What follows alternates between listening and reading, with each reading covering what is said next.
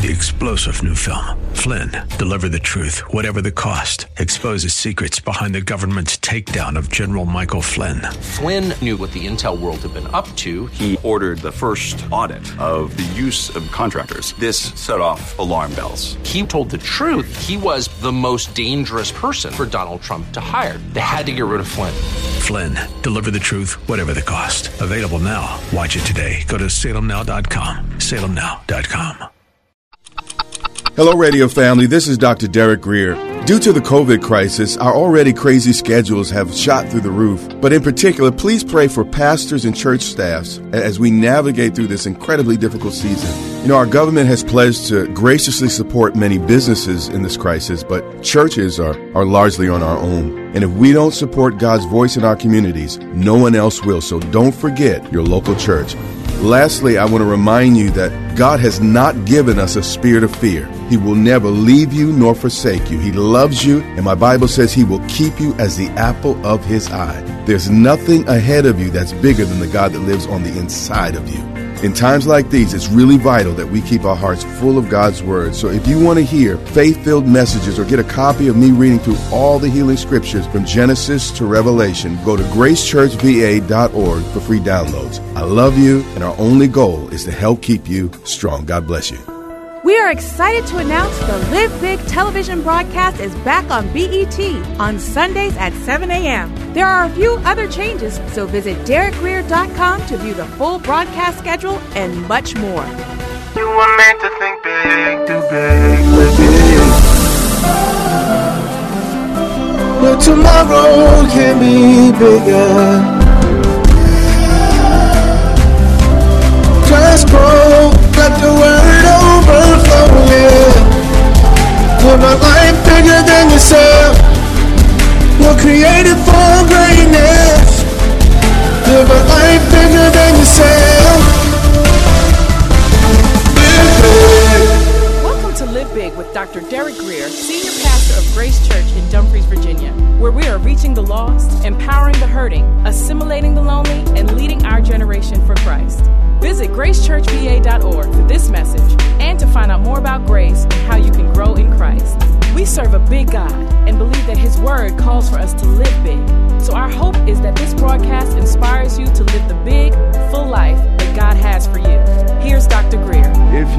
stick with me, uh, I believe not only will uh, we begin to answer some important questions, I believe that uh, this message today can uh, prepare you for what's uh, immediately around the, the corner. We're going to begin in 1 Samuel chapter 4, and as you turn in your Bibles there, I'm going to pray for you. Father, we thank you for your word. Father, without it, we would be so lost. Or meet us in this time of study, cause us to go deeper, cause us to grow, all because of this encounter with you this morning. And we give you the honor for it in advance. And the entire church says, Amen. Amen. 1 Samuel chapter 4 and verse 1. Now Israel went out to battle against the Philistines or Philistines. The nation had been led by corrupt priests for, for, for decades. And you probably heard the saying, as goes the pulpit, so goes the pew. Or if you're in business, you probably heard a fish rots from the head down. Now, I can't verify that, but let's get back to 1 Samuel 4 and 1. Now, again, Israel went out to battle to fight the Philistines. And they encamped beside Ebenezer, and the Philistines encamped uh, in Aphek. Israel was on the outside or outwardly, they were ready in the flesh, but inwardly, they were not ready in spirit. Then the Philistines, they put themselves in battle array against Israel. And when they joined battle, watch this, Israel was defeated by the Philistines, who killed about 4,000 men of the army in the field. Now, those of us that are familiar with Scripture, we know that typically when the Israelites uh, uh, win, it's because they were obeying God and followed God. But here, with 4,000 people dead, everybody knows that something has gone terribly, terribly wrong. Verse 3 And when the people had come into the camp, the elders of Israel said, They said this, Why has the Lord defeated us? What? They're blaming God. Why has the Lord defeated us today before the Philistines? Now, the answer is obvious. If, if there's a failure, guess who is responsible? Not God, it's us. But here's the deal. They asked each other the question, but obviously they didn't inquire of the Lord. And many times we ask the wrong people questions about our issues. Amen? How many know God's not responsible for decisions that He was not involved in us making? Yeah. So, you know, they're blaming God like we do. And then they, they get religious. And they said, Let us bring the ark of the covenant of the Lord from Shiloh to us, that when it comes among us, it may save us from the hand of our enemies. They decided that the ark of the covenant was more like a lucky charm. But here's the deal we can't put God in a box, pour him out at will, and then expect to experience his fruity magic, you know, like he's some type of green leprechaun that, that's supposed to be at our beck and call.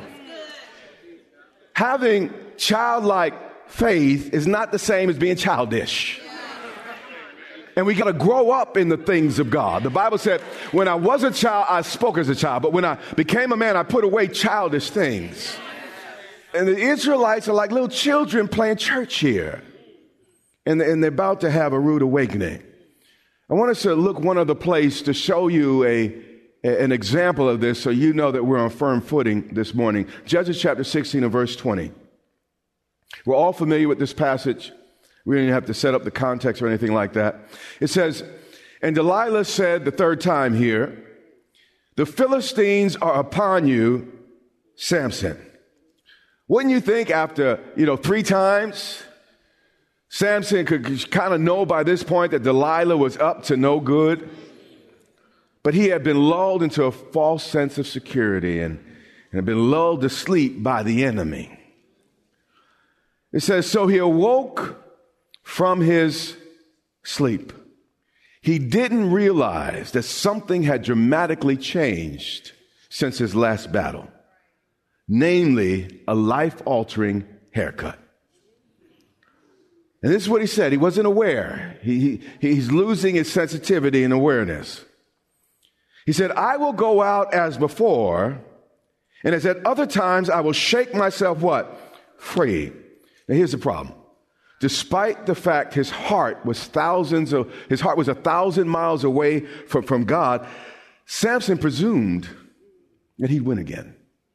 He felt entitled to win, in spite of the fact he was living sideways in the lap of a woman he had no business with. He felt God owed him a house, a car, you hear what I'm saying? Chauffeur food in the fridge. He felt just like many of us. We hadn't done right one, you hear what I'm saying? But we feel entitled that God owes us. You see, you have to be cautious about trying to live off the momentum of yesterday's anointing. It's vital that we keep our relationship with God fresh, keep our communication current. I can't live off last week's prayers, yesterday's prayer. You hear what I'm saying? My life with God has to be today, current, and right now. And many of us are living off of what happened 20 years ago or I used to be. That's how you end up in the lap of Delilah. That's how you end up in the shoes of Samson. But watch this next verse. It says, He did not know that the Lord had departed from him. Samson was, again, a lot like our generation. He relied exclusively on the mercy of God. And God is merciful, God is kind, and, and He's inexhaustible. But here we, we see he no longer cared about God's approval. It was all mercy, mercy, mercy. It was all, Lord, forgive, Lord, forgive. You are Savior, but I'm not interested in Lord. And watch what happened. Because of the way he lived, his heart became hardened to sin or hardened by sin. And he eventually lost his sensitivity to the Holy Spirit. Sin will not make God leave you, but it will make you leave God.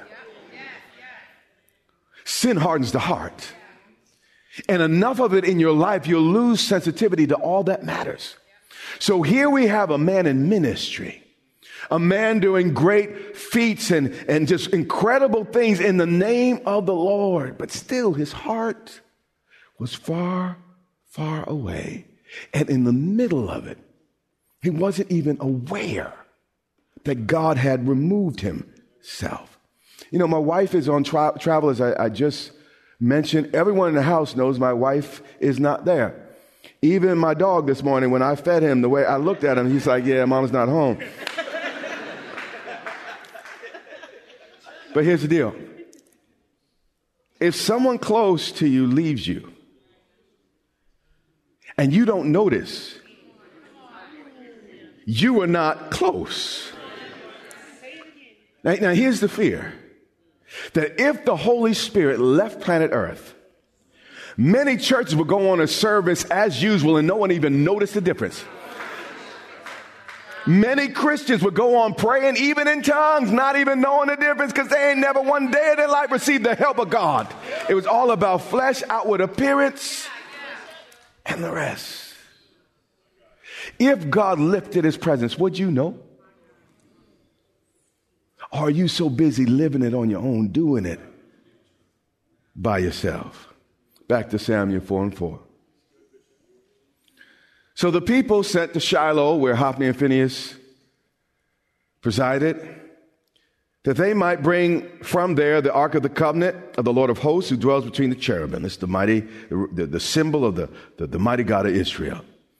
And the two sons of Eli, not surprisingly, Hophni and Phinehas, were there with the ark of the covenant of the Lord. Here's the problem. Even good things, when placed in the wrong hands, become corrupt. Did you know, as holy and as righteous as the word of God is, Satan put it in his mouth and tried to tempt Jesus with it by sticking it in his ear. Even a good thing in the wrong hands can become corrupt. And our crosses and the many things we do, if our hearts aren't right, as right as our worship is, as right as, as us coming together as a church is, if our hearts aren't right, even good things can become corrupt. Stay with me. And when the ark of the Lord came into the camp, everybody got excited. And the Bible says this, and the Bible only says this in a few places in, Scripture. It said, All Israel shouted so loudly that the earth shook.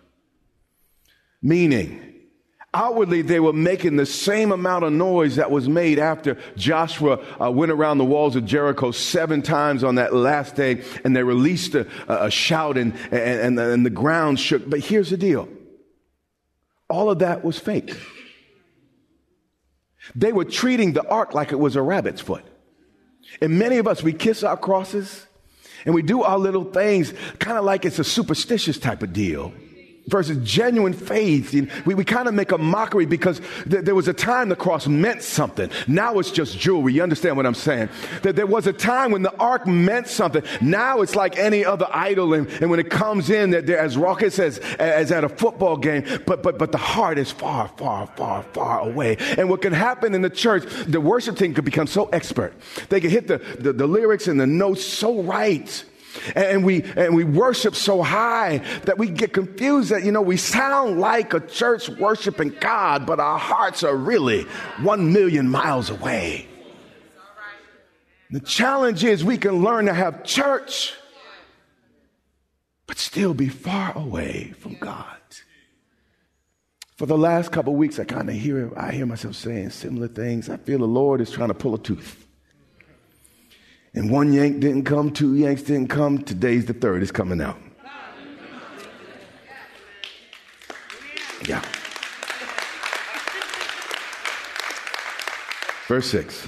Now, when the Philistines heard the noise of the shout, they said, What, what does this great shout in the camp of the Hebrews mean? You know, it's really important to understand. Just because you raise your voice louder doesn't make you any more right. Mm-hmm. And you can put on religiosity as much as you want. God sees the heart. Will anyone come back next week? Okay, because we're just getting started. Just doing my job, poking where I need to poke. Then they understood that the ark of the Lord had come into the camp. My guess is they spent some scouts out and they looked over the hill to try to figure out why everyone was so excited. So when the Philistines found out that the ark was in the camp, you know, they, they got frightened and they said, God has come into the camp. You see, even Israel's enemies knew if God be for them, who can be against them? So everyone knew, but, you, but, but here's the deal. God was always for the Israelites. The problem was the Israelites were not always for God. And when the Israelites were not following God, they'd lose. But the Philistines, they, they thought, okay, the ark is back in the camp, and, and they remembered the history. Matter of fact, let me just keep reading. And they said, Woe to us, for such a thing has never happened before. That language in the, the New King James Version is a little bit weak. It's not really accurate. Really, what they were saying is, you know what? Uh, we know how, how God used the ark in Moses' generation and, and John, Joshua's generation. And, and I know what they did to, to our neighbors, and the ark was, was out front. But, but this is the first time God has used it in our generation. But, but here's something I need you to hear this morning you can copy the actions of other people. You can copy that you can sing the same songs as past generations. You, you can preach the same messages as past generations. But, but if that truth is not really living on the inside of you, you can end up in very, very serious, serious trouble. And one generation understood that it was a symbol. This generation saw it as an idol. You know, one generation gets it, the next generation sometimes loses it. And this was the situation in Israel. You say, well, Bishop, you're in the old covenant. Uh, I don't know if that applies to us today. Let's take a look at this in the new covenant. Acts chapter 19 and verse, 15, um, verse 11, forgive me, not 15. Verse 11. Now, God worked unusual miracles. This is incredible language by the hands of Paul. Miracles were so common in Paul's ministry that, that the, the, the Holy Writ categorized them as common and uncommon. Imagine that. I mean, miracles aren't supposed to be common. But the reality is, it was so pervasive in, in, that, in, that, culture, and God was moving so powerful. It's like, well, yeah, it's normal for God to heal, but it's not so normal for someone to walk on water. You know, it's normal for this, but not normal for that. And, and this was the environment of the old church. It's absolutely amazing. Verse 12. So that even handkerchiefs or aprons were brought from the body of the sick, or to the sick, and the diseases left them, and the evil spirits went out of them. Uh, the, the, the, issue was, and this is what it looks like, at least to me, that Paul couldn't physically minister to everybody. You know, there's just too many people. He couldn't be in one, uh, two places at the same time. So God improvised, and God just provided a, a miracle way for him to reach more people uh, without him having to be at everybody's house. Then some of the itinerant Jewish exorcists, watch this, took it upon them what? Selves. How many of you know it's never a good idea to take upon yourself to do something just because somebody else is doing it? Yeah. This was what, what was happening here. They took it upon themselves to call on the name of the Lord Jesus. Now, they, they lipped the same words, but it wasn't the same in their heart. To call on the name of Jesus over those who had healed evil spirits, saying, We exorcise you by Jesus, whom Paul preaches. See, the problem was Jesus was just another name to add to the religious category, uh, catalogs of incantations and, and formulas. It had no real meaning in the heart. That's why one person can, can say Jesus and it means one thing, but, but you say, not you, the person next to you say Jesus and absolutely nothing happens. The issue has nothing to do with Jesus. It has everything to do with what's going on in your heart. God is powerful. And everyone who calls from their heart on the name of the Lord shall be saved. Normally, when demons are cast out, they just leave. But not this one. And the evil spirit answered and said, Sons of Sceva, well, uh, Jesus I know. They're scratching their head. Paul I know. But who are you? You see, in that text we were reading in Samuel, Moses, God knew. Joshua, God knew. But this Hophni and Phinehas, you hear what I'm saying? Your leadership, by the way, matters. Watch what happened, verse 6. Then the man in whom the evil spirit was leaped on them. In the past, demons were running from the apostles. Now, you have demons jumping on the exorcists, overpowered them, and prevailed against them. Now, that's a very polite way of saying they received a beatdown of a lifetime. That's exactly what happened. So they fled out of the house naked and wounded. You see, they were playing church. See, they were playing with God. See, see they, they put on a form, but on the inside, you hear what I'm saying? And because of it, they ran away embarrassed, battered, and bruised. Here's something I know. When pride and presumption go before you, shame and loss are closely behind you. And all we've read about today is a sin of presumption. Samson presumed because God did it yesterday, he'd do it today, even though his heart was far away. The Israelites presumed if God did it in one generation, he'll do it in mine, even though I don't believe the same way they believed. In this situation, the sons of Sceva presumed, well, if Paul can do it, I must be able to do it. All of these events happened because people felt entitled, because people presumed upon the holy. It's vital that we not only watch what other people do, but have a personal relationship with the one whose name we call on.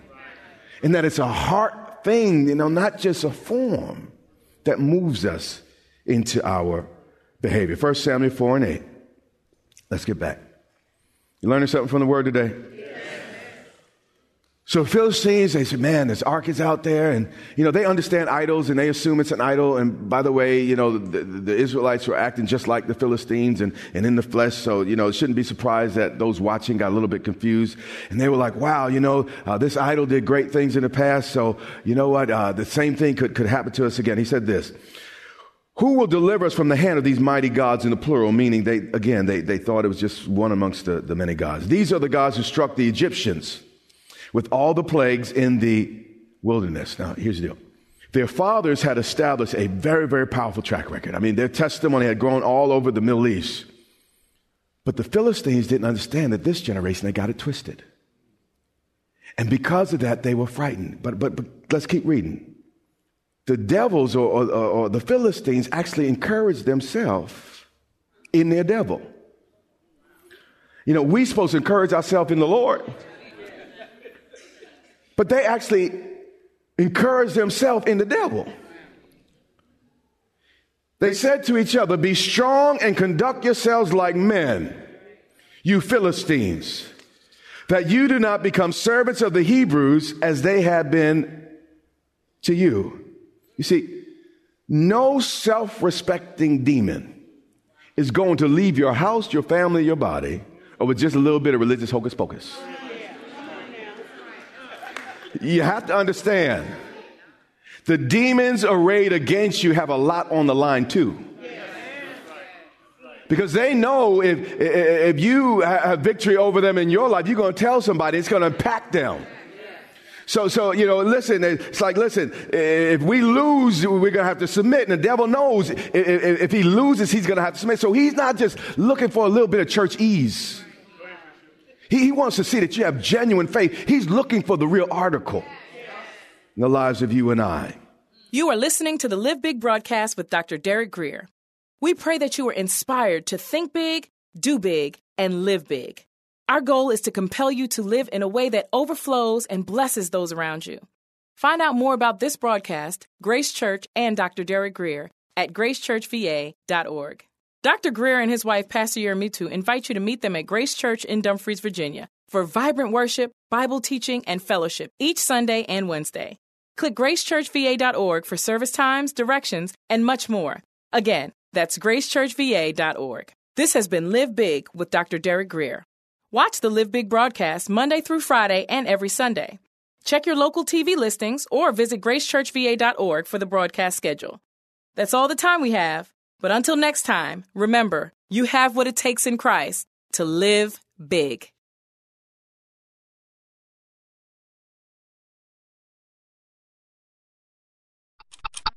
There's a lot going on surrounding the coronavirus, and, and while we should be cautious and use wisdom, we must fight against living in fear.